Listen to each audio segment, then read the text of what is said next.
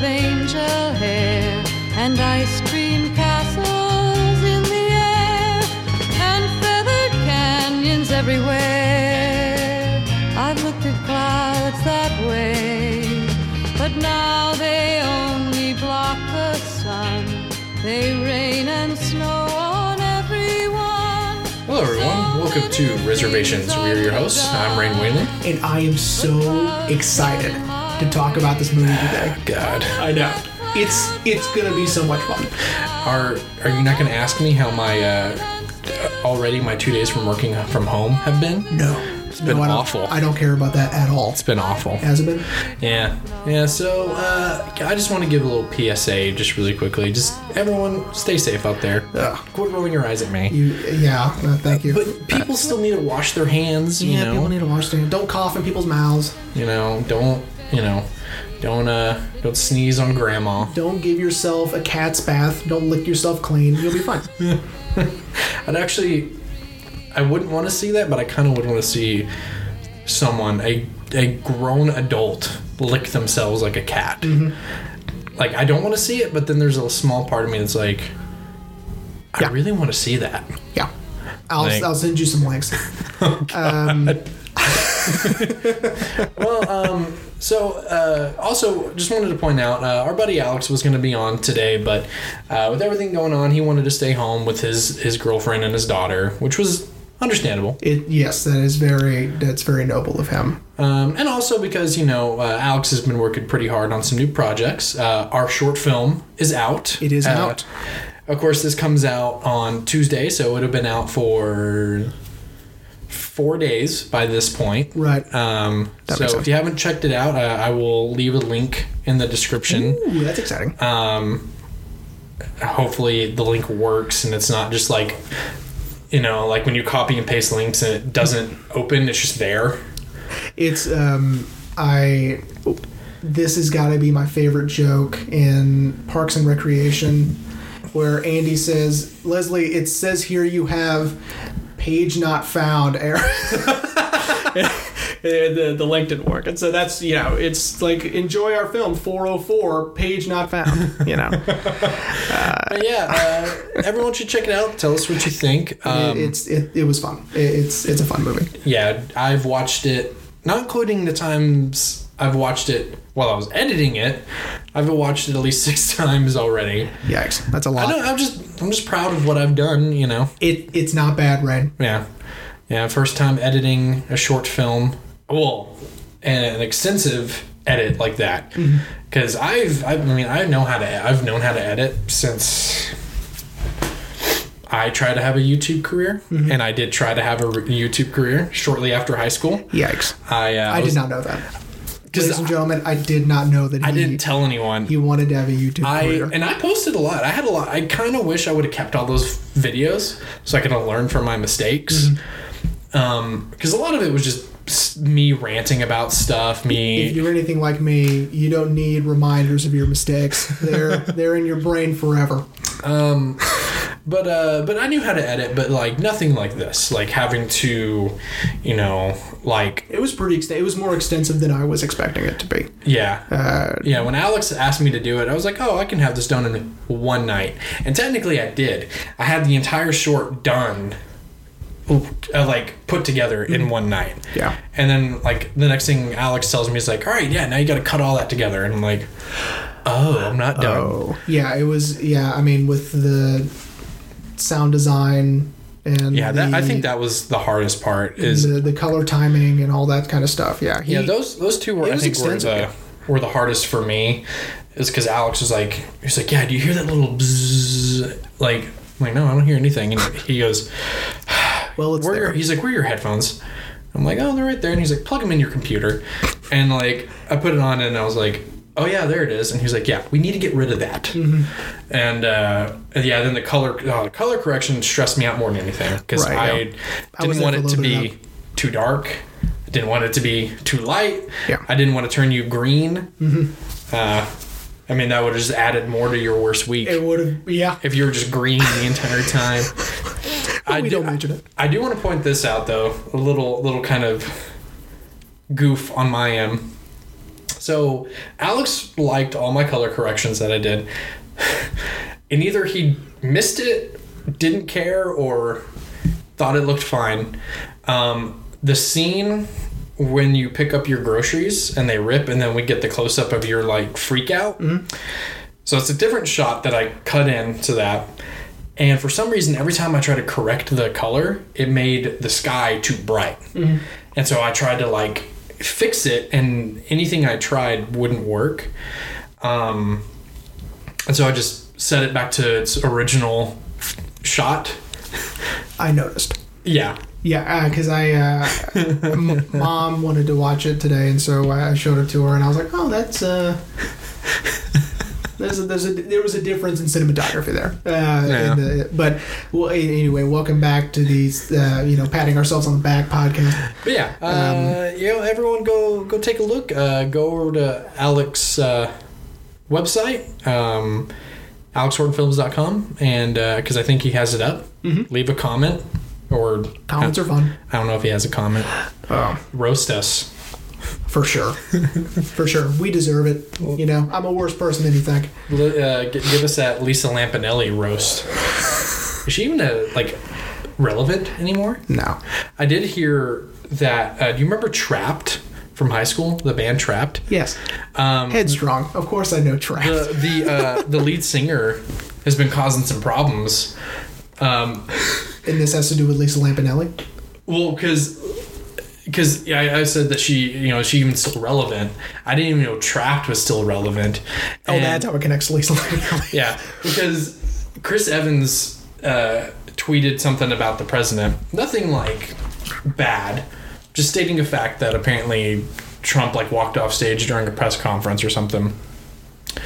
And in my opinion, Chris was very respectful, even though you could kind of tell he's not a fan of our president. We're gonna get to the movie in a minute. Yes, guys. I'm sorry. I just got to tell Jeremy this now. I meant to tell you earlier, but I was like, you know what? Oh, what better time It's a good now? on mic story, All and then we'll get serious. Okay. Because I know we're gonna get more serious with this one. we are gonna get ready anyway, to this. so then the lead singer of Trapt like calls him out, like because apparently in Trump's certain like of his rallies they played Headstrong, Oh, which I thought was as funny as hell. that's crazy. That's that's like him playing like Simple Plan or some shit. Like who? Well, and then um, all these other bands that I listen to, none that you listen to, because I know you don't listen to any of these bands, they called him out for calling Chris Evans out, Oh, and it blew Christ. up into this huge thing. it's just publicity for Trapt to get back in the public eye. That's all. Oh it yeah, says. yeah, dude. Because he was bringing a lot of that up. He was like, because like a lot of the band members that were calling him out are bands of you know early 2010, so they haven't been to to the lead singer's credit, like they haven't been in the scene as long as he has, but Trapt hasn't been around since the last 10 years, 10, 15 Oh, years. pff, more than that. Yeah. Um, and so so he's like telling all the like the lead, uh, lead singer of a band I listen to called Dance Gavin Dance like that Trapt has more Spotify streams and this this and that and the lead singer Tilian of Dance Gavin Dance who's like do you not know how streaming works the higher the number the more people are listening to your music and he's like like it, dude it was I was hysterically laughing reading all the tweets you were the only one. Um, I know. I. um. Cool. We'll cut all this out. So Nah, it's in forever. I know. We're we're Okay. stuck. Sorry, guys. Okay. So Jeremy wants to get really serious with this. man because this is one of my all-time favorite films um, saw it a few years ago when it came out and this is this has become a go-to movie for me I will say I was doing some reading about it, um, and it's still considered. Well, I'd say not considered. It's it's a fact. It's A24's highest grossing movie. Hmm. Still, like even after. It Uncut may- Gems. that may be because of the wide release you know i mean we got it here in midland so Really? yeah i saw it at regal so I never knew that, yeah which probably means we're not going to get the Green Knight because of i know everything. Anyway, so ladies and gentlemen today we are talking about ari aster's horror masterpiece in my personal opinion hereditary I mean, and here we go All right. masterpiece is a stretch. I disagree. Anyway, I am I'm still saving all of my opinions All right. for later because first we gotta we gotta go through the plot. It, it'll it won't take me very long. Um, so Hereditary. What what is Hereditary? So Hereditary is a film about a family going through um, grief and loss, and there's some tur- turmoil in the family dynamic. You have Toni Collette, uh, who gives a powerhouse performance. I will say that. Um, and again, even so- Alex Wolff. Alex Wolff, it to me, it's he's second when it comes to performances in this film, which Oh. are full of amazing ones. Alex Wolff crushes. Oh yeah, I mean, I would agree. You know, I'm still saving my opinions. Yeah. because I'm, I'm, I'm. And that's think, okay. I don't My- think you're ready for this. My but, job today is to convince you this is a good movie. So, But- and I think I'm going to do all right. But um, but I would agree to that. Yeah, because I, I mean, I think Toni Collette is, is a fantastic actress. But like, if you see this, even if you don't watch the whole movie, um, even just a few of her scenes is so different from her character in like Knives Out. You know, and but that's kind of really showing her range.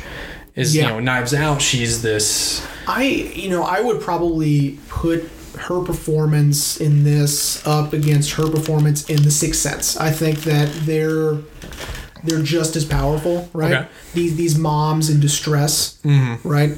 Um, because I mean, Toni Collette in I mean, this is a, probably a conversation for a different episode, but in uh, the Sixth Sense, in the in the car at the very end, when he's uh, when her son is explaining things that her mom is saying to her through him, right? Uh-huh. I mean, she goes from worried, scared, crying, happy. I mean, in in the span of three minutes. I mean, it's it's insane. Her her, her acting ability is incredible. Yeah. Um, and to Alex Wolff, yeah, I mean, you know, he started off as. Here's a deep cut for you because I know you've never watched this show. Started off as a child actor on Nickelodeon on a show called The Naked Brothers Band No, I've not seen that. with his brother Nate Wolff, Okay. who, who's older. And um, I did not know that.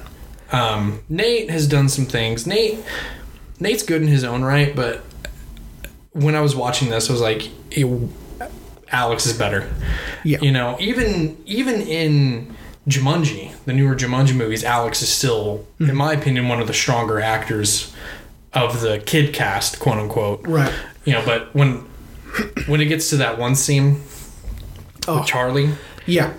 Uh, It's it's um and it, and it mirrors the scene at the very end, and we'll uh, we'll obviously get there. So Anyway, um, so we we open the film with a funeral. Their grandmother has passed away, Toni Collette's mom, and we open, which is really really cool, with the obituary, yes, which I loved. Right, um, and you know.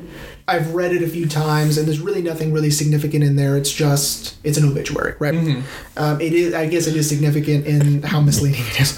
Um, and then we get that amazing push-in shot of the the model house into and then it becomes the real house right? I mean Right. when we push in that was really cool. I don't i don't know how he did it. I think it, it's seamless right?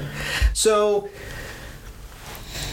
they each member of the family there is toni collette there is gabriel his last name? Um, he was in in treatment he was in miller's crossing he's a great actor he's been in a bunch of stuff. Anyway he um, he's father he's steve and we have peter and we have charlie. Yes, um, now, what's really interesting is on this go around, I can't believe I never picked this up before, but um, Annie, Toni Collette, is wearing the necklace. oh yeah, I, I saw it. Yeah, in the in the beginning, right? Uh, while she's giving the eulogy, uh, which I, I you know I always just assumed only the grandmother was wearing it. Um, anyway, so while we're kind of getting the feel of how people are reacting to this loss in their family, um, we see Annie go to a support group that she doesn't want her family to know about, and you know because she has a very interesting relationship with her mom, right? Um, and there's a lot of it, it's almost a spoon feeding exposition dump, but it isn't because it- we they seem insignificant until way later, right? Right. Um, and then we meet Joan, which is very significant, which we'll get to later. But um, when Peter is going to a party, uh, that he lies and sell, tells his mom that it's a, a school event, which I guess technically Oh, it yeah, is I mean, yeah. because I mean they're all at school. Um, she forces Charlie to go with him. Charlie is a bit of an eccentric, sort of loner, oddball sort of a kid. Well, and uh, Ashley looked it up, and you know they put some prosthetics on Yes. her face because that actress. I mean, they didn't do a lot, as I can see, like an actual like model shot of her, and then the movie. They mess with her teeth too. Yeah, and I think it was more so just her cheeks. Yes, and bags under the eyes, stuff like that. You know, things to make her look unusually older, right? Like Mm-hmm. a like a middle aged woman's face on a thirteen year old, right? Mm. Yeah. It, it's it's it's odd. You don't know why it's odd. It's like if you see someone without eyebrows, you're not you don't know why they look weird right away. yeah, It's the same thing. So it's a very odd comparison. you just Hey, it's true because uh, you know you know it. You know she looks off, but you don't know why, right? Right. And it's because of all the subtle prosthetics. Um, so we we find out that she's allergic to peanuts, right? We we allude to that in the in the funeral, blah blah blah, and uh, we see that they are making cake. Peter tries to make her feel better. I really do like their relationship, as short as it is that we get to see them two together. Peter definitely seems like a, a caring brother. He really he, he looks out for her. He doesn't. He, she just wants to be left alone, and he knows that, right? And so he just wants her to be comfortable. And so because he's being forced to take her to this party, um, he is trying to make her feel as comfortable as possible. And so she eats the cake. She gets an anaphylactic uh, reaction uh, to the nuts in the cake, and he's trying to race her to the hospital. And as she's trying to gasp for air um, in in the car, she pokes her head out the window, and while trying to avoid a dead deer on the road, he swerves, and her head gets. She gets decapitated by a telephone pole. Sidebar. Um, I was gonna save this till after we finish the the plot. You never let me do that. Go ahead. Well, no, it's more just a technical thing. That would have more so just broken her neck than decapitated her. I'm just saying. I don't know how fast he was going. I mean, we see the speedometer, and he, I think he's barely reaching 80. That's really fast.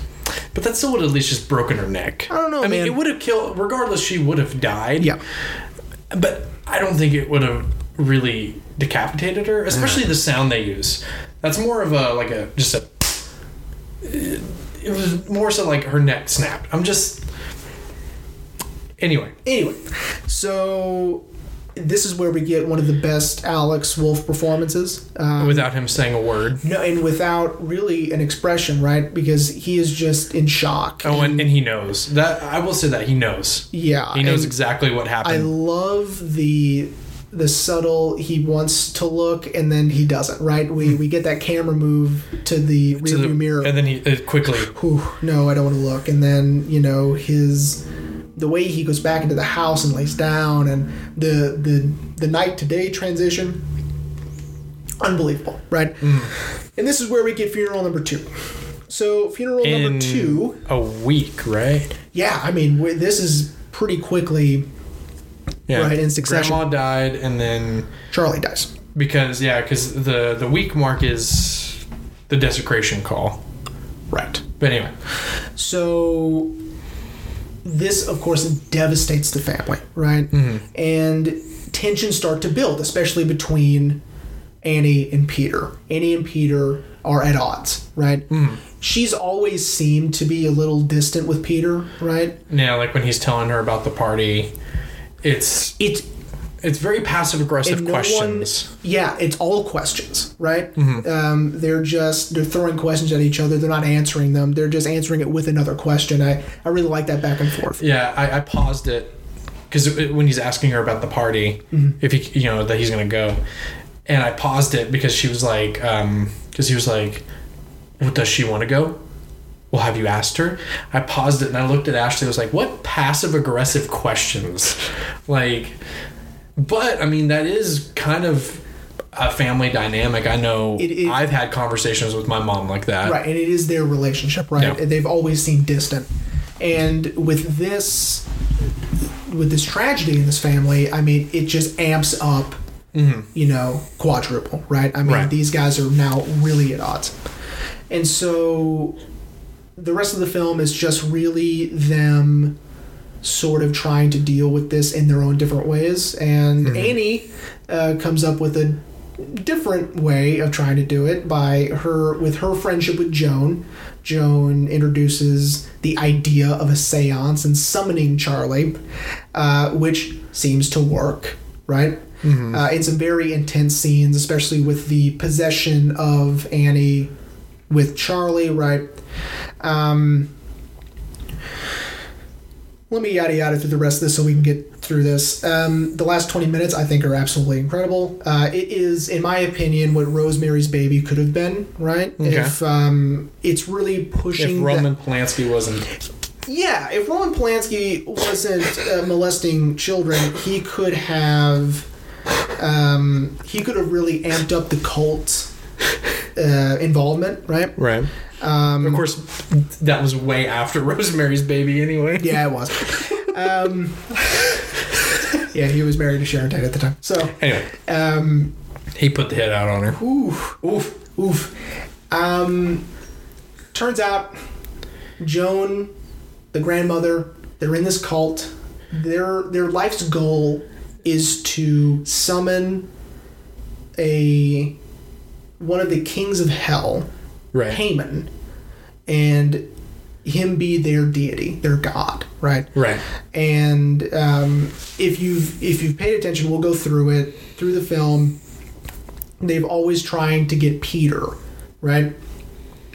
And it turns out they they got Peter to be the host for Charlie, and th- them Frankenstein together, right? Her and his body become Haman somehow. I don't know. Um, and the movie ends. So it's it it turns out it was supernatural. It was you know it the cult stuff was legitimate. Right. Right. This wasn't all in Annie's head, which we get sort of alluded to. Sort of, it might be until a certain point of the movie, and we'll talk about that here in a minute. Um, and then Judy Collins plays, and we get both sides now, and oh, such a good movie. Rain, you hated it. Tell me why. Not just that I hated it. Mm. I really did not want to watch it, but because I love you, I was like, I'm gonna stick it out. Mm-hmm. I'm gonna watch this fucking movie, and I'm gonna do this. Mm-hmm. I got up to the point where she meets Joan, and I'm like, I can't do this, and I turned it off. What? I'm sorry. Here's why. Okay? Here's why. I've read the plot of the movie at least three times, trying to understand it. And this is way before we even started this. Because I'd seen the movie at work. Mm-hmm. You, I know I've ran, I know before we'd started this, you had, we'd, I'd run into you and you told me about it. My mom had seen it and I just saw all this stuff about it. So I've read the plot numerous times, numerous, like trying to figure it out. Mm-hmm. I've seen scenes from the movie. So wait, so hold, hold, hold on, hold on. Let me Hang get. Okay, Hang on. There's this all comes together. let's hope so. And then so when my mom saw it, she was like, "Don't see it." I was like, "Really? Why?" I was like, "I heard it's really good." And she was like, "Not the last 20 minutes." and I was like, "Really?" And she's like, "Yeah, no, everything is great until that." I'm like, "Oh, okay."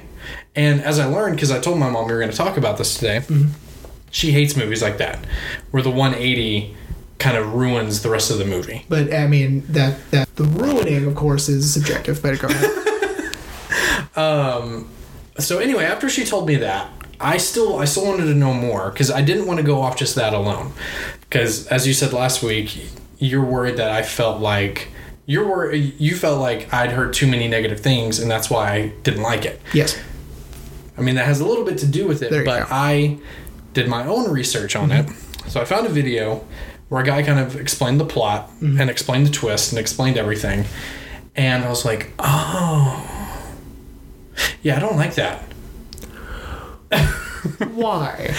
You know, I I have a lot in my notes about the the actual visuals I mean, look, of the movie, and this is unbelievable that you didn't even finish the movie. I mean, okay, look, And I'm still going to talk about it. I'm going to make you sit through me that's talking fine. about it. That's fine. I I want you to sell me. this is what I do for a living. I sell. All right. But here's okay. Here's the thing. So I I I, I do understand the cult stuff, and mm-hmm. I that's how I knew she was wearing the necklace. Oh, That- gotcha. and I, I was like, oh, okay, okay. Mm-hmm. Because I did, like, well, after I saw that video, I was still trying to put the pieces together. I was still trying to figure out, okay, well, how, do, what is the deal with this movie? Mm-hmm. Um, because I did know about the end that Peter was supposed to be the host, but I thought it was a little weird that Charlie, Charlie's spirit had to be inside of him. It's because um, Ellen, the the grandmother, Uh huh. um, had had already chosen Charlie, right? Right. Um, Charlie says very early on uh, that um, Grandma wanted me to be a boy, right? Mm-hmm. And we took that as, you know, she just wanted, you know, she wanted a grandson, right? Right. No, that's not what it was. She needed a male host. But as Annie had said in the Support group in the support group that her brother Charles um, said that claim blamed my mother and said that she put people inside of him. Right, which turns out to be true. He was not schizophrenic. Um, they were trying to put Paimon in Charles, right? Right. And so, um, and also with that, in that support group, she also mentions that she kept Peter away from her grandmother, uh, her mother, Mm-hmm. and that when she had Charlie, her mom quote dug her nails into her, right? Her hooks is how she hooks, said. right? Yeah. And so um, the grandmother had already chosen Charlie, right? Uh, they were really close, and. She she breastfed Charlie, right. which I thought was weird. It's strange.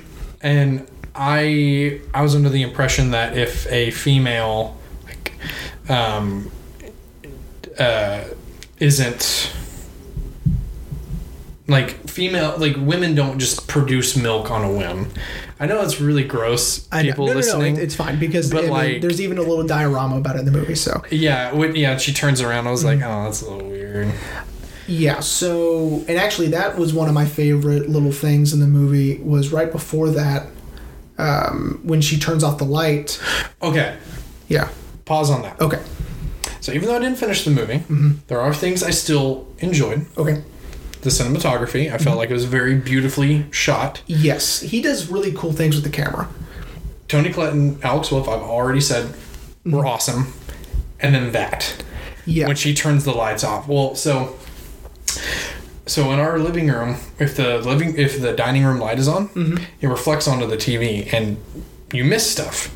And so when she turns the light off and she stands there for a second, I'm like and then she quickly turns the light on. I'm like, okay, what did I just miss? So I like rewound it, paused it, and I was like, because Ashley was working on stuff. I'm like, hey, I'm gonna turn this light off really quickly. Yeah. She was like, oh, okay. I turned it off. I hit play. She turns the light off, and then Yeah. We can see her. And I, dude, I was like, what the fuck? Yeah, no, that one was a really it's a really cool trick because she's she's even moving a little bit. Like she's like it's it's not a still image. Like Right. it's the actress, right? She's actually there, um, smiling and a little swaying a little bit, letting you know that it's a live image, right? Now, I'm assuming that was there to let the audience know, like, there is something supernatural going on. Yes, um, but it also is quickly debunked when she's blaming it on her her grief, her guilt, her whatever. Oh, right? okay. Because her um, her husband Steve was her psychiatrist. That's that's a little thing um, that you may have missed when you didn't watch the movie. Um, Well, like, I, I know that at one point, Steve bursts into flames when she throws the yes. So when notebook in the fire. So this is kind of fun. I get to explain the movie to you. So, um, so insane. I cannot sorry. wait for I'm- Alex to listen to this. I'm He's going to tear you apart. I tried. Okay, Jeremy, I tried. I was like, I'm gonna do this. I, I watched don't. Phantom of the Opera. I watched all of it. I know, and I'm sorry. I hate that movie. I, Alright. I'll tell you what, because everyone's gonna be hearing all of this. as soon as we're done recording, I will fucking finish the movie. Well, I mean, it's you- too late. You at least need to watch the last twenty minutes. So, I um, will. so here's here's what's cool. All right, so I have a lot written down. So Well, let's do. I, I was also, I can be honest, I was like, so I knew Charlie was gonna get decapitated. I was Yes. like, "Ah, I don't want to. It's like I'm not Dude, like it's nuts. Well, because I because I knew it was. To be honest, it was a little anticlimactic. Well, the thing is, is that um, you know when I was sitting in the theater. So when I saw this, I saw it on opening day. I saw it on Friday, and then I saw it again on Sunday. Uh huh. Um, because I just, I mean, when Charlie dies, and I wrote it down, it's 33 minutes in the movie. We still have an hour and a half left. Yeah. Right? And I mean, I just leaned forward in my chair and I was like, whoa, what? You know, this is the equivalent of Alfred Hitchcock killing off um, the the um, Janet Leigh In Psycho. in Psycho. It, it's the it's the equivalent of that because we, I mean, we just assume that we are going to follow Peter and Charlie the rest of the movie. exactly right, and Well, in a way, I mean, you, we kind of still are. that is that is true. Um, but Ashley wanted to. Because my wife um, took a forensics class in, in high school. Oh, so she's an expert. Yes. Just like, you know, I took a semester of psychiatry, so I, I understand how the mind works. Oh boy. Um, but she pointed out how when we see Charlie's severed head, which I, I wasn't expecting either, I didn't think we were going to see it. Yeah. I didn't even think we were going to see her body. Um, uh, and the ants had already started to eat it. Ashley was like, "Yeah, they wouldn't have done that so quickly." Wonderful. so, oh boy. Okay. But I did also notice the symbol on the uh, yes. telephone pole, Yes. implying that this has been planned from the start. yes.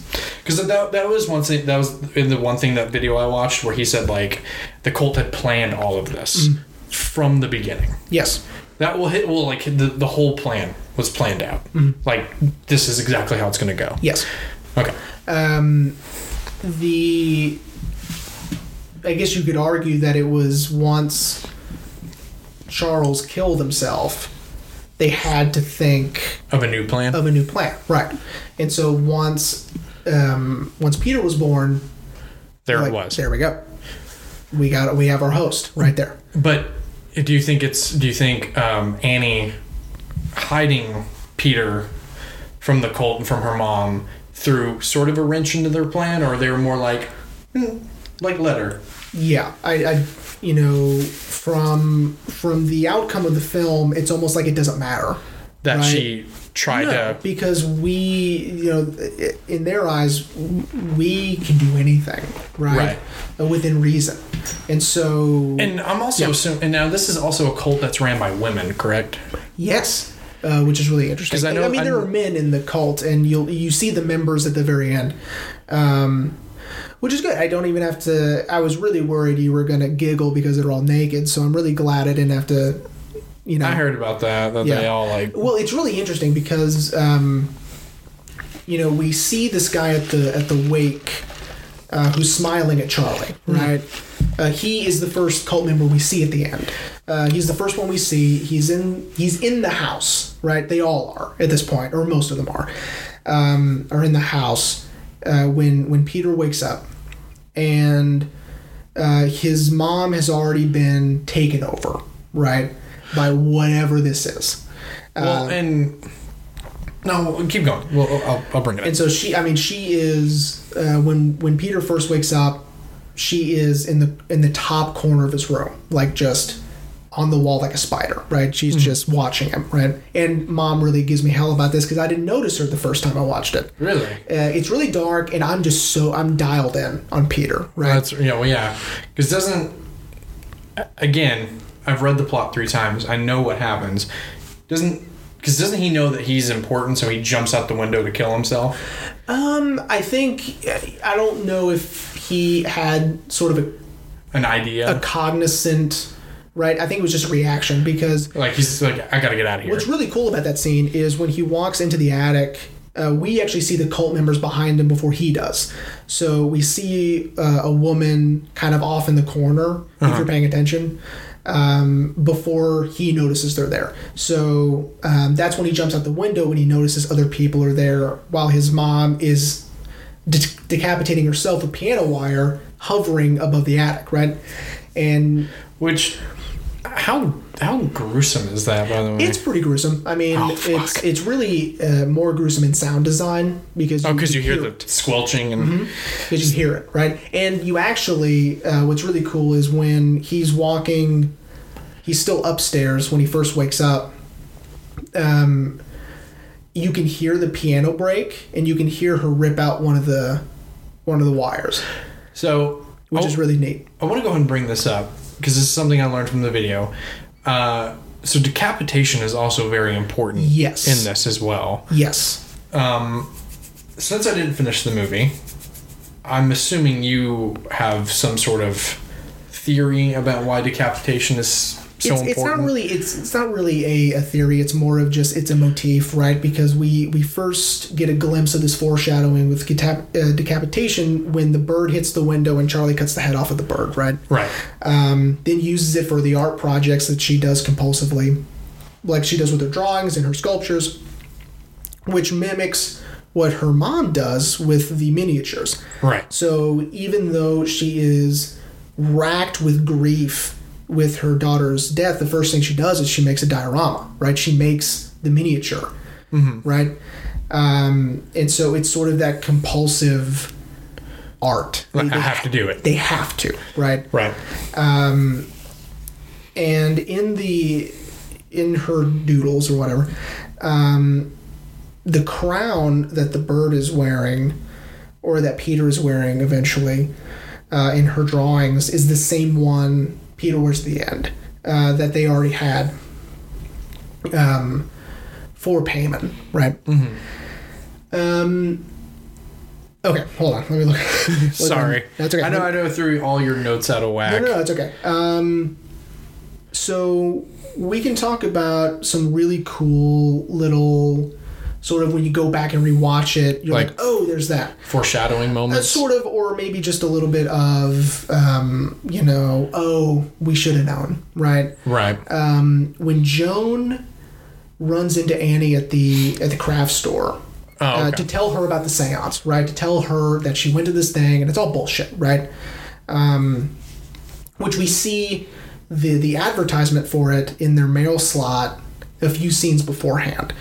So we kind of have an idea of what she's talking about, okay. um, and and so we're like, oh, okay, she went to that thing, right? Mm-hmm. And at as of right now, we still think she is another grieving person. Yeah, because you know they meet when, which I thought was a little weird. Even Ashley agrees that it's a little weird when Peter comes home and we see Annie in the car, but he doesn't see her, and you know he's having a real hard time walking back in the house. Or yeah, just doing anything.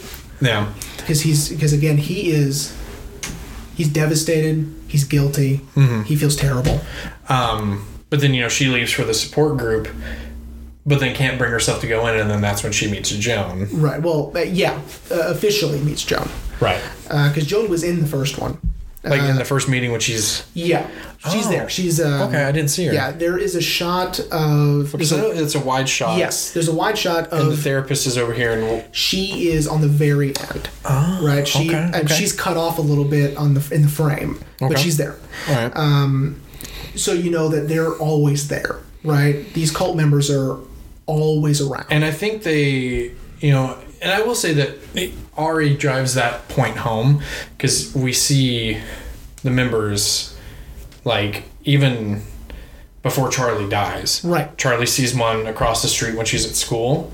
She sees one in the forest behind their house. Yes, and that's when they're burning the body. So they had they had already uh, dug up the grandmother Uh-huh. and were burning her body, right? Um, oh, that's what they were doing. I'm Because- assuming if I would have continued to watch, they yeah, would have explained. because uh, the body ends up in the attic. Um, like the just the skeleton. Well, I mean, it's a just a burnt. It kind of looks like a burnt mummy, right? Oh, okay. Um, but yes, and I'm assuming they explain why that's important. That they had to burn Ellen. no, not really. They just Um, did it. Uh, yeah, I mean, it, you would you would just assume it's part of the ritual, right? Okay, that makes sense. I mean, that makes you know sense. because she was the leader, right? That's right. Um, and and so anyway, so when Joan is talking to Annie in the parking lot, uh, she's talking about all this stuff, whatever, and you can see a brand new chalkboard she has just bought in her trunk. You see if it's that long. And so when she is when she takes Annie back to her place and says, "This is his old, this is my grandson's old chalkboard," it's bullshit, right? Because she just bought it right? So if you had noticed the chalkboard in the trunk, then you're like, oh, she was lying, right? Right. She doesn't have a grandson, you know, she whatever, right? Right. Um, it was some sort of demon or something that was writing on the chalkboard um, that you see because she does. Um, she she brings Annie in, summons quote unquote her grandson, and the chalk starts writing on the chalkboard by itself, and it's really freaking Annie out, right? And we assume it's the grandson. She can actually communicate with Charlie if she just wanted to. If she wanted to, um, you know, use these techniques to do it herself, she could, right? Right. Um, but no, actually, it was it was a chance for them to to get Peter early. Um, there there's a there's a line of dialogue where where Joan says, "Make sure your whole family's there, your son, everybody." So they're really she's really driving home. Your son has to be in the room with you, mm-hmm. right, or at least in the house. Right. And really, what it was is for them to to get Charlie into Peter As soon as possible. earlier, right? But eh, of course, it was interrupted. Blah blah blah. And, and, And Charlie went into Annie. yes, Charlie went into Annie instead. And and so at this point, we know that it's a supernatural movie. Like this is I will say, yeah, it, it, it turns into kind of like a, a drama about a grieving family, well, it is. That's what Ari wanted first and foremost. Is this is a family drama? and then flips it Yes. into Yeah. a horror movie. So I think what makes the film so good is that number one, it takes its time. So it is a slow burn. I think I think that's why I was I was very much like I'm like I can do this, I can do this. No, I can't. I can't do this. It's it you know it's it's taking its time. So we're gonna get there, you know, mm-hmm. but just give it time. Right. And so by the time we get to Peter slamming his face in his desk, Which I really wish they wouldn't have shown that in the trailer. I'm gonna be honest. okay, I really wish they would have like it is least one of the most disturbing parts of the movie, I would say. I, I, I wish like I, I would have been okay if like they left in when he's looking at his reflection and his reflection is smiling back. Right. So that is that is before. So that's days before uh, he slams his face into the desk. Oh, okay. well, in the trailer they right. They, they it. make it seem like it's the same day, Same- and it's yeah. not. He's uh, wearing. well, anyway, clothes. in the trailer, I wish they would just stopped it there and then moved on to the next scene. Yeah, it's. It is one of my favorite moments in the movie because it is really disturbing. It really gets under your skin because of the lack of music and the very subtle music cue when he's sort of frozen in this very uncomfortable sort of, you know, I don't know, position that he's in with his arm raised and it's cocked and his face is, you know, uh, frozen in a strange position. And then he slams his face on the desk and then he does it one more time and then he wakes up and he starts screaming, right? And he doesn't stop. The the, the scene stops, he's still screaming, right? Um, and it's just, it's it gets under your skin, right? Now, uh, is that because he's already starting to be like manipulated? Yes. Yeah. And so he has no control over his body. Well, it's Or- not that he has no control over his body. It's that Or is it is it one of those like flight or fight things where his body knows something's wrong and it's trying to wake him up? Like is like if Ari was trying to maybe do that, that's interesting. like his body knows like, hey, something you need to get up, and the only way to do that is to That's interesting. I have no idea. I mean, Uh, I mean, I've seen that in other movies before where it's like your body knows. not how I not how I saw it. You know, okay. Um, As- it, it may be just you know trying just to weaken the body, right? So, In- oh, so you saw it as whatever in was. order in order for him to be more vulnerable, for them to you know To- um, take him as the host. to Um, fuck, fuck his face up. It does. So it's a popular costume. Um, Oh, his- his, uh, broken nose. yeah, and and the crown and the hoodie and the blood on the shirt. Um, I'm I'm a part of an Ari Aster fan group on Facebook, and so a lot of people up uh, like Peter um, that's funny. from this movie. Um, shout out to my friends at the Ari Aster uh, Facebook group. Uh, I think we're about to get an influx of listeners now because we're doing this movie, Yeah, I will put it on. and they'll And- and probably. you're Uh, gonna destroy. I know. Um, I'm fucked. So, yeah, never- and I'm also very mad at you. So, I can't. I can't. Uh, can't get on Facebook anymore now. so no, you're done. Your Facebook days are over. Um, so, all right. So let's talk about the last 20 minutes. I mean, we can we can talk about other stuff here in a minute, but um, the last 20 minutes again are my favorite moments. I'm assuming it's because it's one of those other 180s. It yeah, it's a definite 180. So, Okay. like Charlie's death. You know, it sort of jolts you, right? So does this. So, um, of course, we've already sort of been sort of, you know, uh, bombarded with a lot. So Right. his um, after he slams his face in his in his desk and he goes home and sleeps, his father catches on fire. Right? That's because Annie.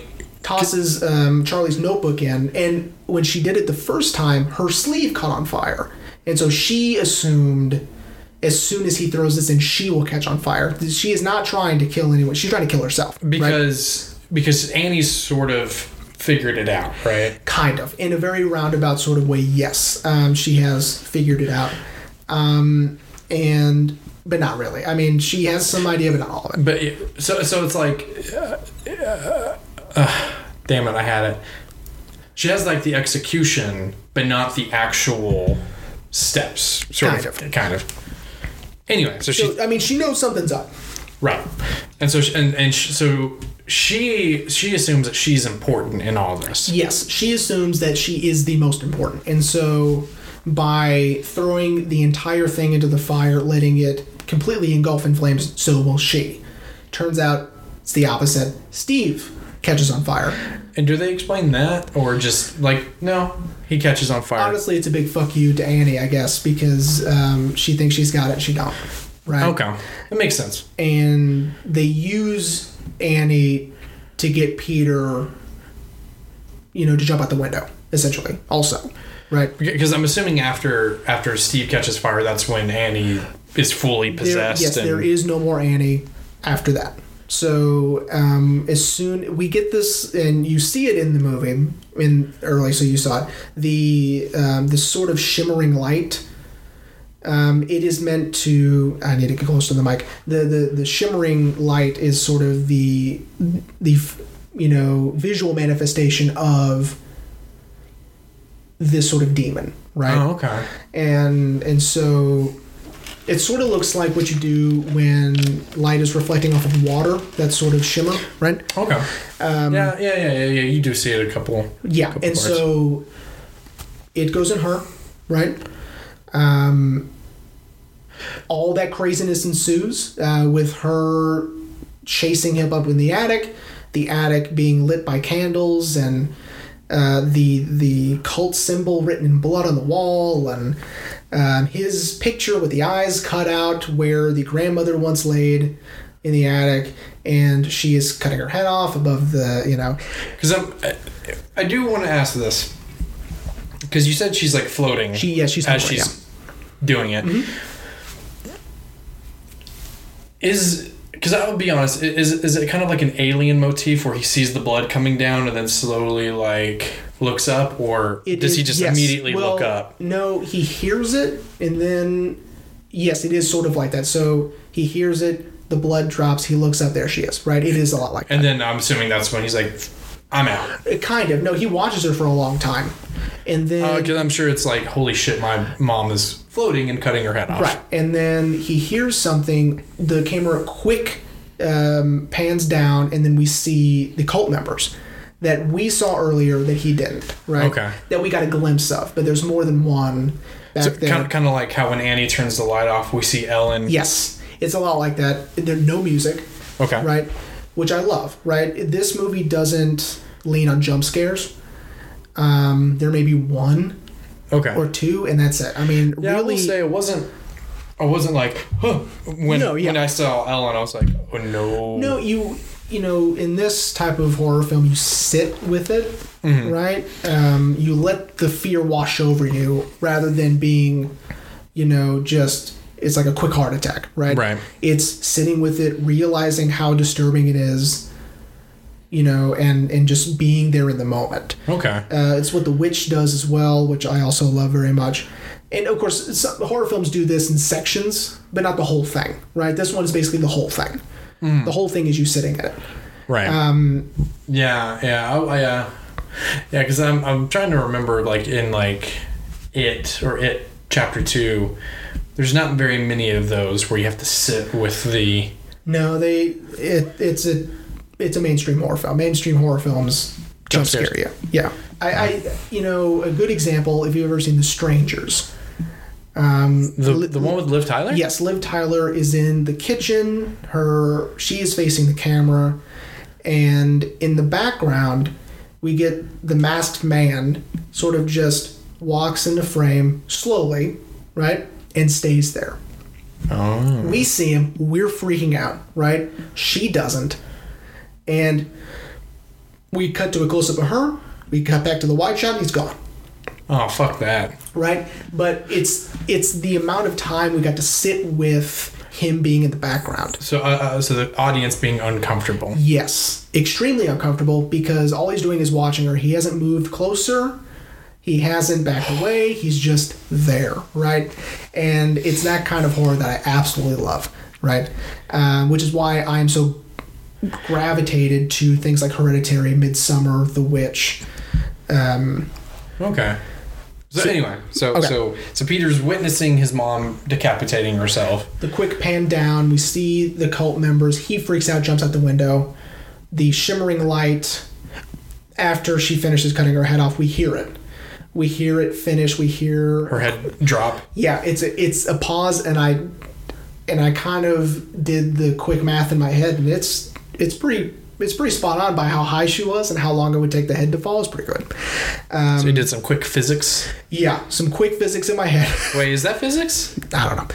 So yeah, I think it is. Yeah, some sort of math. some sort of math. I don't know, but We went to um, public school. It's okay. The the body then her body then hovers over him. We see her the shadow, and then goes up into the treehouse.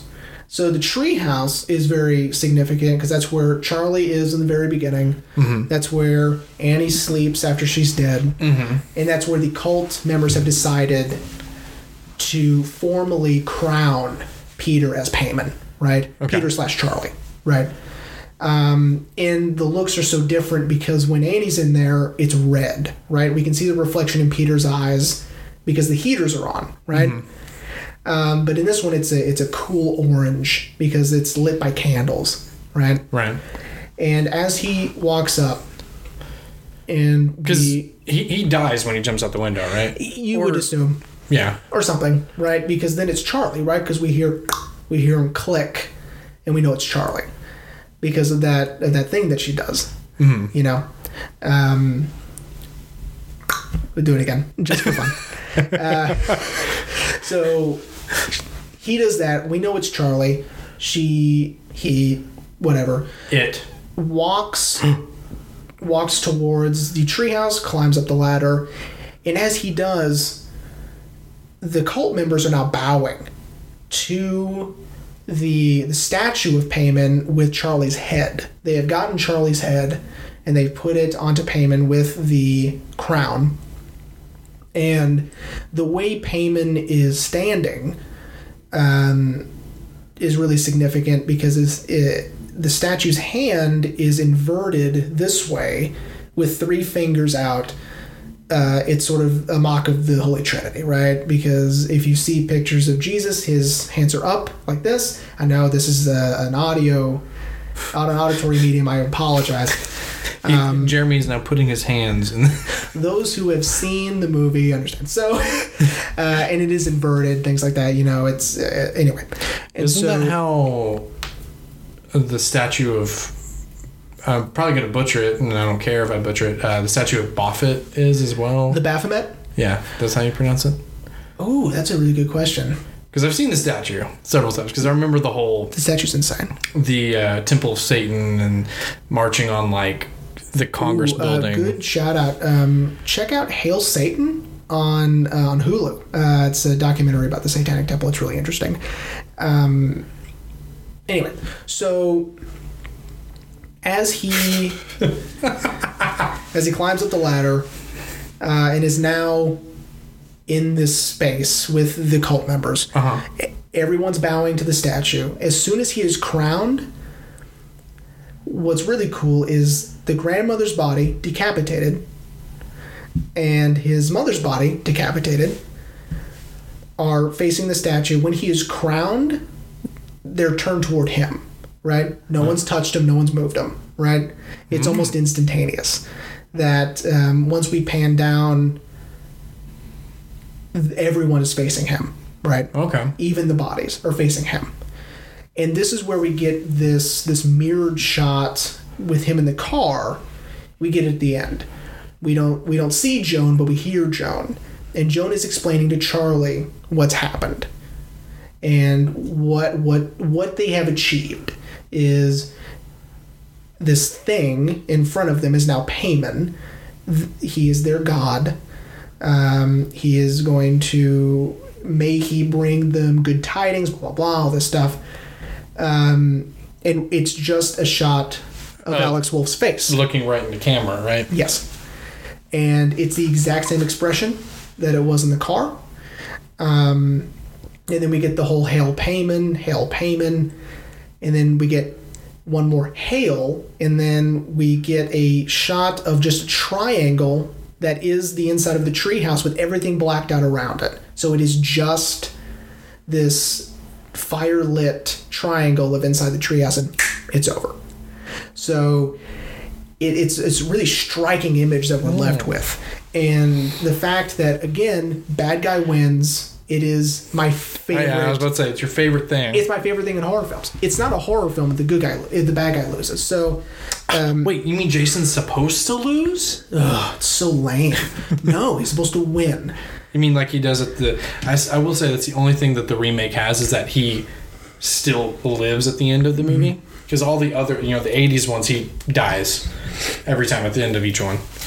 Yeah, The '80 Friday Thirteenth, there are. but but you know this one, much like spoilers for these uh, funny games or We've already talked about funny games. have we talked about funny games? yeah Okay, cool. I mean, I think it was in the horror movie. Oh, it episode. was in the horror movie episode. We did talk about funny games. Yeah, Um, most popular episode. Jesus Christ, you guys are troopers sitting for three I hours. know. Um, bad guy wins. It is my favorite thing in horror films, and this Well, one. movies in general, right? I think you've told me that you still like it in other movies. That's if the, true. If the bad guy wins. That's true. I do like downers. I do like downer endings. Yeah. So what you're telling me is uh, you're you're Barney Stinson, yeah. which, to be honest, me and Ashley did crown you as the Barney Stinson of our group, Oof. But not as bad as Barney. Okay. You're actually better than Barney. Oh, well, that's Are you listening, Neil Patrick Harris? Oh boy, Because I know um, our we buddy Joel is listening. Joel Schumacher. How about a shout out, buddy? Joel Schumacher, everybody. Um, who probably also can't sit through this movie. Um, so, all right. So now that I have explained the movie to you, Yes. Um, I think it's incredible. I think the visuals are incredible. I think it is definitely worth a shot. I I will tell you what. I will finish it for you because you have you have piqued my interest, and I'm not just saying that because we're on mic. I am genuinely interested because, to be honest, I was ready for you to try to sell me mm-hmm. because I even told Ashley, and like, I can't. I honestly wanted to see how upset you were going to get.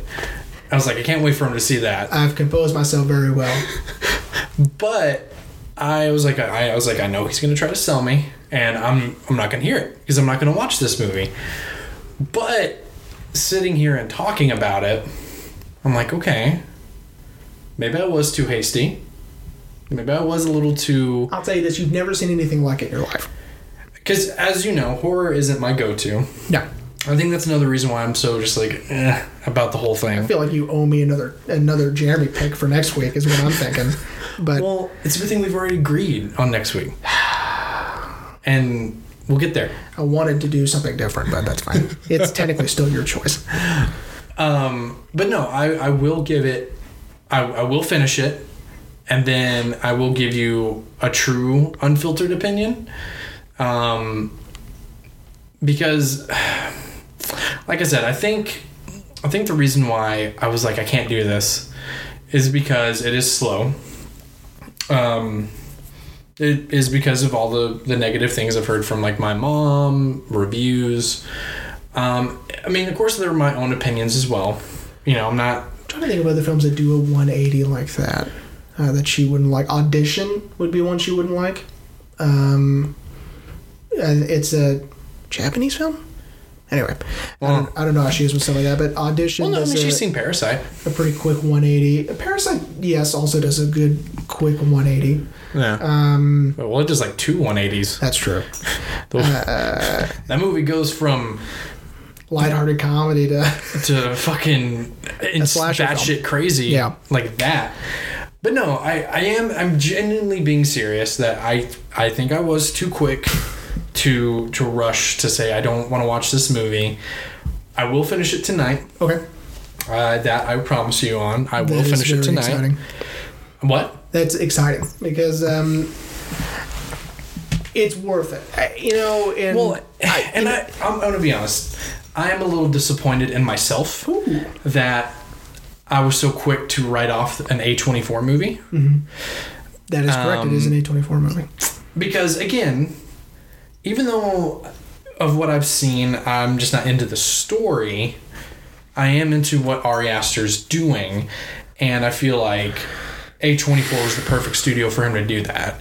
I feel like if he would have taken this, because he wrote it also, right? Um, I feel like if he would have taken this to like Warner or, um, well, it's not Fox anymore, it's just 20th Century, because Disney made them drop the Fox. Oh, okay. But anyway, That's really well at the time it was Fox, but Right. but if you took it anywhere else, I feel like they would have been like, okay, we'll we'll help you do it, but you got to do this. And I think we would have gotten, as you put it, a, a um, mainstream horror movie. Yeah. And I think, as I said with when we did um, uh, uh, Ghost Story, um, Well, yeah, you sat through a ghost story. Anyway, uh, that's fine. It- whatever. And and Stalker, by the way. So this is uh, not Um, the slowest film I've shown you. I know, but anyway, um, but I feel like you know A twenty four was the right choice for I do also want to recommend Midsommar as well. I do think Hereditary is the better of the two. Mid mid, uh, uh, I pronounce it the way it's spelled, midsommar. Uh-huh. So, eat shit.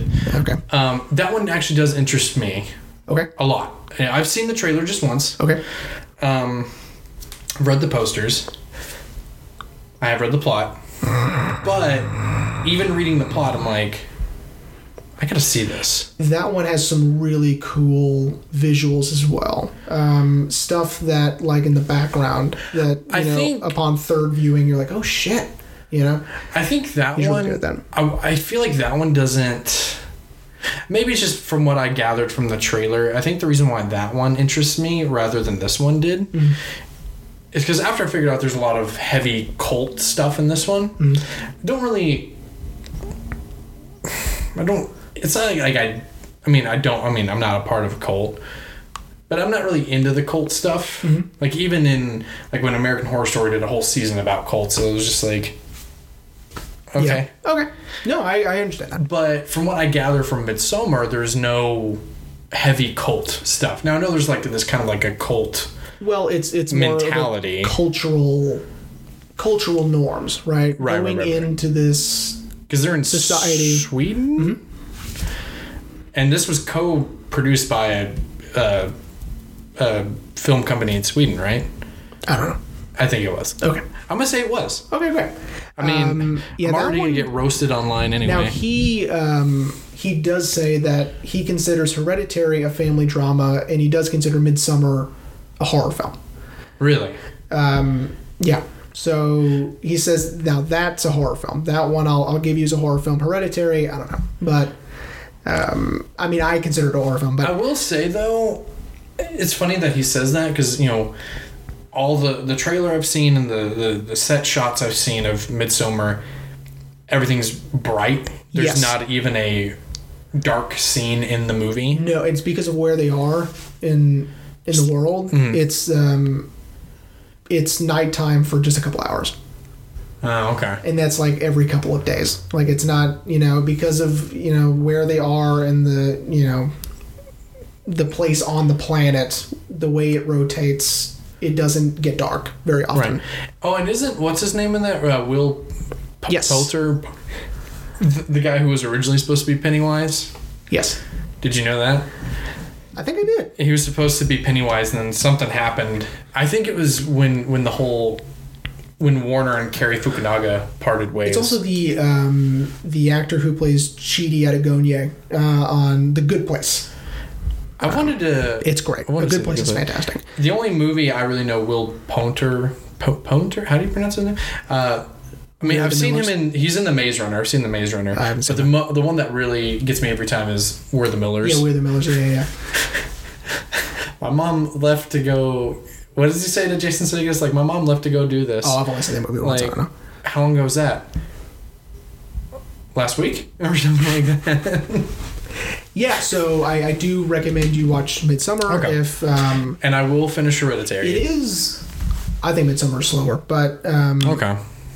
but it's also you get a lot to look at, and there's a lot of really cool stuff that when you watch it again, you're like, holy shit! Yeah, I did hear that there's a lot of visual details, um, more than Hereditary, that Mm-hmm. yes, actually tell you the end of the movie. Yeah, actually, the the very I mean the very beginning tells you the entire movie. The, it tells you the plot of the movie, and um, you don't know until you watch it. And then you then you look at the image again. You're like, holy shit, that's the movie. Yeah. right and it doesn't let you look at it for too long because it's so much right it's a it's a lot of visual stimulation Right. in this mural um Yeah. Again, and, and it gives you the entire plot of the movie and it's amazing and i knew it as soon as i saw it i said this is super important i wonder if but i it doesn't let you look at it long enough so it's one of those like, like um, I'm trying to think of like a good example where it's like the the person pretending to be a cop flashing the the badge, quote unquote, like Mm-hmm. like oh yeah yeah we gotta go. yes No one saw me do that. I raised my hand really quickly. yeah um official police business any comedy this vehicle um yeah basically Is And- that a Ralph's card? No. No. It's a Sam Goody card. Get out of car. Um, but no, I, I promise you tonight I will finish Hereditary. Okay. And again, that's not just me saying it. Then once we end this, I'm like, no, fuck that. I'm not gonna watch it. I will. I am being 100 How far percent serious. get? When when Joan flags her down in the parking lot, so it's about 40 minutes into the movie, Oh yeah. Okay. And she's talking to. she. What's really cool about uh, Ann Dowd's performance, Ann Dowd plays Joan, um, is she's always intimately, you know, warmly invading. Annie's personal space. Yes. Yeah, I did notice that. her, right? You know, and it's sort of this. It's sort of sinister when you watch it again because Because you know what's gonna happen. Right, and you know that she's not being genuine, right? She's not this warm, kind person. She is this, you know, Horrible cult member. and a co-leader now that uh, now that Ellen's gone. So so so she was the right hand woman. Yes. And now she's the leader. Yes. Mm. Yes, and Do you- now one of my favorite Dowd moments in the film, besides the parking lot stuff, is um, near the end when Peter is just at his lowest, basically. Right? I mean, this is before, obviously, before he slams his face on the desk or whatever. But I mean, he is broken down. Uh, Oh, and I, I did. Uh, we kind of skimmed over it really quickly. I just want to touch on it really quickly. Again, Alex Wolff just killing it when he has his sort of breakdown at school when he's smoking weed with all his Yes. friends, and he thinks he's having a reaction, and it's actually because he's just so heavy with guilt. yeah, and he he um, he says the same thing Charlie does, which I think my throat's getting bigger. Mm-hmm. Uh, he says the same thing she does. Um, when they're like, "Dude, what's wrong?" He goes, "I think my throat's getting bigger." Yeah, I'm- having some sort of reaction, and Yeah. they're like, "Dude, it's just weed, dude." Yeah, um, don't be mad. I did make a little joke when he's like, just, just hold my hand, and he starts to sob. Yeah. But you don't see any tears. He's just like, yeah, I was like, I was like, I bet all. And I looked at Ashley. I was like, I bet he comes to school tomorrow, and they'll be like, "What's up, pussy?" I, I did you know it is sort of this strange moment because it is it's it's him being so vulnerable saying you just hold my hand like you wouldn't say that to your bro you know No. but that's how vulnerable he is at that moment right well, and one more thing I want to touch on, and that's another crucial part of the movie too, is vulnerability, mm-hmm. because. That's why Peter has to be so broken down, mm-hmm. right? In order for Charlie to come into Yeah. him. Because he has to be incredibly vulnerable for the ritual to work. right and you know this and i read this yesterday that this movie takes suffering seriously and that's that's probably the main motif of the movie it's just suffering right this movie takes suffering in whatever form you want to take that seriously Right. One more thing I want to ask you. Maybe you found it out, or is any like did Ari Aster come up with all this shit, or did he like read something was like that would make a really good plot for a movie? he took you know some of i think the the visuals We apologize Yeah, if anyone that? heard that. that I think airplane? that's a plane. oh that's the first time we've done that having an airplane on on mic that's kind of cool Uh, if anyone heard that, we apologize. Uh, we definitely heard it, but anyway. So uh, there's a film called the cook the thief his wife and her lover Uh huh. um, with man and i forgot this actor's name he he's the second dumbledore um, Oh shit. so not richard harris the other one Yeah. I know who you're talking about. So he's in it. Um, Helen Mirren's in it. I mean, it's uh, yeah, uh, it's a knockout movie, and so visual and sort of tone because it's very disturbing.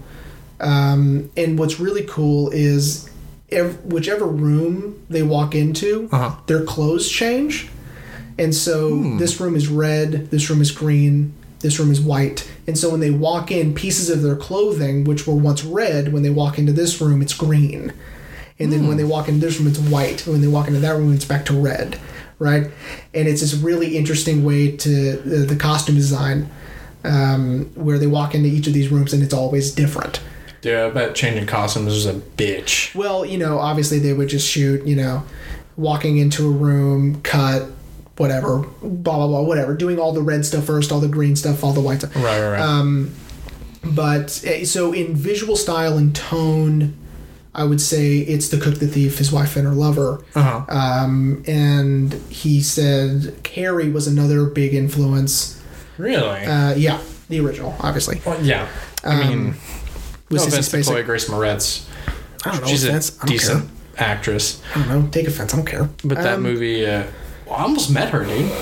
At a, at, a, at a brunch place in Austin. She was there for South by. She walked right by us. Hmm. And Ashley looks over, like, tracks her. And then Ashley goes, I think that was Chloe Grace Moretz. And I was like, what? Where? And so I'm like trying to find her. And I just see the back of her head. Mm-hmm. And of course, you know, I don't know what the back of her head looks like. Nah, I don't know either. I just see a blonde girl about her height, back of her head. That's all I see. And I'm like, her? And Asher's like, yeah, I think that's her. And I'm like, You should have done that. No, wait. Look, it's Matt. You know, and just like looking away. and like, did she look? Did she look? Did you look? No, you gotta Um, look. Okay. But then Ashley like looked it up. And yeah, it was her because she was in like a black dress and a denim jacket, and uh, she had like posted a picture two hours before that. what was the uh, what was the movie she was in? I don't fucking remember. How, how long ago was this? I don't remember. All right. I've slept since then. That's true. So Hereditary. Hereditary. Uh, you I will. I will finish, finish it, man. and I will. I will wake you up at midnight, and I will. I will tell you what I is it not already midnight? Um, yeah, you old man. I'm so old. So again, this is this has become a a go to favorite of mine. Um, from the moment I saw it, I was like, "This is it." I did hear a review, a very positive review, saying that this is what modern horror should be. I agree, and it is what modern horror is turning into. Uh, It I think these more kind of instead of like as I mentioned on our in our three hour just talk. yeah, Um, nothing that you know. It's just supernatural all the time. Mm-hmm. It's more you know drama mixed in with yeah. Uh, it's this, you know, adding in the supernatural element to this. I mean, it's a standalone family drama film. right. but then we we add in these other elements. Right. Um, I think the first time I noticed was The Witch. The Witch was the first film that I saw that didn't, you know, rely on jump scares. It was slow. It was letting you sit in these comfortable. disturbing moments. And I was like, yeah, I'm all in on that. Yeah, and then he did it again with the lighthouse. Oh, The Lighthouse is incredible. I and think you know, it's and I don't consider that a horror film. I think it's less of a horror film. I think yeah, I, I think it's more psychological horror. definitely a future episode uh, for I, this will- show. I, I'll, I'll, I, I will agree to that. yeah, But uh, I really just want to jump in here and say next week we're doing this just just to piss you off, just just so we just so I get what I want one more time. because I mean, I feel like I owe you. I do have a film in mind for next week if you so decide that I deserve it. I mean, I do owe you. I mean, you, I did make you sit through the Phantom of the Opera. Uh, And you were which not prepared for sidebar? this. Which um, everyone I've shown to your synopsis of it of the like, there's these two homies. yeah, these two homies. Uh, Uh, my mom fucking loves that so much. Um, Yeah, I uh, I would say I took that one less seriously than I took this one. Well, uh, I shouldn't have. I, I should have taken it more seriously. Sorry, Joel Schumacher. I, I you know. Now I will say that it's okay. We can make it up to him by doing Batman and Robin. great. Oh Jesus, great singing, great performances in that. It's just the the storyline. I, just- I, just- I I know. just don't Well, like and, and Joel. No, we're not, I'm not going to get into it because then I won't shut up. All right. So Okay, okay, cool. So next week, so we we had it agreed on Office Space, I'm gonna change my mind. I think. which I uh, I felt like would be good after this very serious episode, but We're, we're gonna do another one. but because I owe Jeremy for um, being like, nope, I'm not going to do this. Uh, next week will be a Jeremy pick. Yes. Ladies and gentlemen, uh, I, I made myself a little playlist today on my phone because um, the the film has these really interesting choices of music um, that that really juxtapose with the the theme, the mood, the tone, the overall narrative, uh, which is unbelievable. Um, I remember Magnolia. We talked about John C. Reilly's performance, and it was amazing. This one's really good too. Um, I'm scared. yeah, you, it shouldn't be. It's fine, but and it really it, it, it, it ties in with today's because with the oh and we you know what before we get into next week I do want to talk about the music choice at the end of Oh, yes, Hereditary I was about to say. Right, the music choice at the end of Hereditary is uh, Judy Collins' version of Both Sides Now, which is a Joni Mitchell song. Joni Mitchell wrote it, recorded it very early in her career. Uh, the song, of course, saying that, you know, I looked at this, you know, once before. Now I'm looking at it again, and I'm seeing a completely different side of it. That's what you know, and it goes through like life, love, happiness, whatever. It goes through all these things. And so she recorded it again late in her career, and it's a completely different song, right? Almost to prove the point of the song, right? Okay. And so it literally is sort of an on the nose thing of, and directors like to do this, um, and it doesn't hurt the film, I don't think. Um, it's sort of you see this family and their situation in one way, and then it's completely the opposite, right? It's completely turned. Um, and so I just loved the upbeat, you know, sound of the song after what I just saw, right? I will say I do like a I like a, a movie that does that. You know that the you know that it's not like a dark like cello playing Yeah. to to add more to the somber darkness that you just saw. It's a complete left field. Right, and again for the strangers, um, they put on Merle Haggard um, in the strangers, and it's Mama Tried, and I will forever associate the two together. Um, Okay. So anyway, this film that we're gonna do next week does the exact same thing with these very sort of upbeat, very old country songs, some old rock songs, and that is uh, Lynne Ramsay's "We Need to Talk About Kevin." Oh fuck! Um, Isn't which- Jared Leto in this? No, it's Ezra Miller. Uh, Ezra Miller is "We Need to Talk About Kevin." It's Ezra Miller's Tilda Swinton. Isn't this Ezra John C. Miller's like first movie, No, Ezra's been or was it, doing this forever. or was it He was a Being a. Wallflower? Or was, was this after Perks of Being a Wallflower? Before? I don't know when Perks of Being. Uh, um, we need to talk about Kevin was 2011, so I don't know when Perks of Being a Wallflower was. You know what's so crazy? There's a supernatural. Called The We Need to show. Talk About Kevin. Yeah. Yeah, and that's actually where they got the title because every title is a is a title of a movie Uh huh. in that season or in most of the seasons. Most it's it's either titles of movies or some sort of reference to pop culture. So, um, Lynne Ramsay, in my personal opinion, is one of the greatest directors working today. Okay.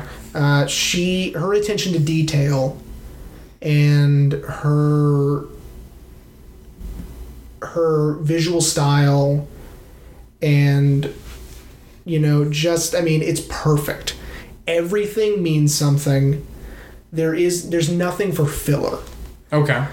So this is a movie you can watch over and over again and go, oh, okay. So there's that, and there's this, and there's that, and there's this, and that alluded to this, and that connects with this, and I mean it's brilliant. I've seen the movie tons of times, and I Okay. still get something out of it. Okay.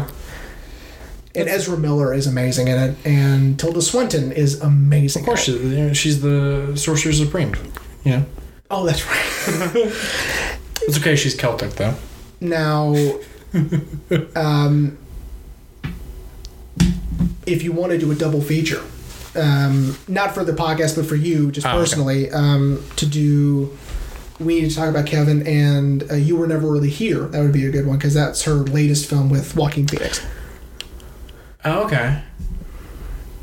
Yeah, I've been wanting to watch that one It's too. great. That's on Amazon. Yeah, I don't know if we need to talk about Kevin is, but uh, I'll find it. Right on. So next week's we need to talk about Kevin. I'm very excited Okay. about that. Um, yeah, so we hope uh, everyone enjoyed. Uh, and and if, if Jeremy does share this on the Ari Aster page, uh, I apologize, everyone. I mean, you don't know me, but I mean, I know that doesn't stop people from roasting you online. Mm-hmm. Uh, yeah, it's like the whole uh, Tomska thing where he's like answering someone's question. And they're like, how, you know, I spend too much time on social media. What, you know, how do I stop? He's like, say something controversial like, Nazis are bad, right? And trust me, you won't want to use it again. and, uh, yeah. But uh, we hope anyone, everyone enjoyed. And, you know, my reactions are genuine since I didn't see the end of the movie. Um, and, uh, yeah, we will see you all next week for another Jeremy pick. And then maybe after that, Who knows what happens? Yes, sir. All right, everyone. We will see you next week. Everywhere. I've looked at clouds that way, but now they only block the sun. They rain and snow